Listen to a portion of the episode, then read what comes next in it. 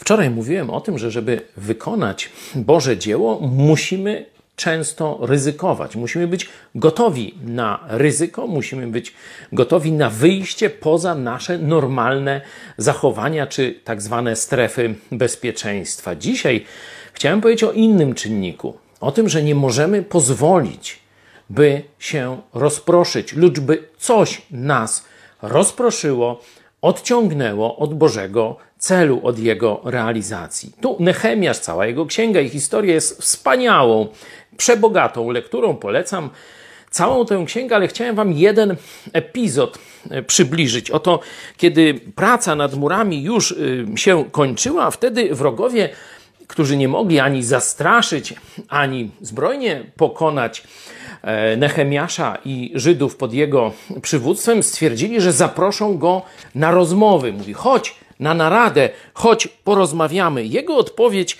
jest wielce pouczająca mówi, wypraw do nich posłów, e, do tych wrogów z takimi słowami. Wielkiej pracy się podjąłem i nie mogę przybyć. Po cóż by miała ustać ta praca, gdybym ją przerwał, aby przybyć do Was?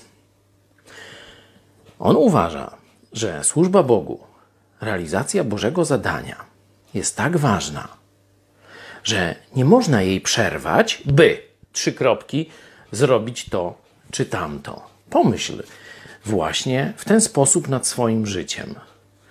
Czy nie jest tak, że zbyt często mówisz, aha, no to odłożę teraz Boże dzieło, bo najpierw muszę zrobić to i to, na przykład umyć samochód, nie wiem, tam zarobić na nowy odkurzacz, czy, czy jeszcze wstaw właściwe. Jeśli tak będziesz podchodził, będziesz ciągle się rozdrabniał, będziesz ciągle szedł za małymi rzeczami, a rzecz wielka będzie ciągle w Twoim życiu niezrealizowana.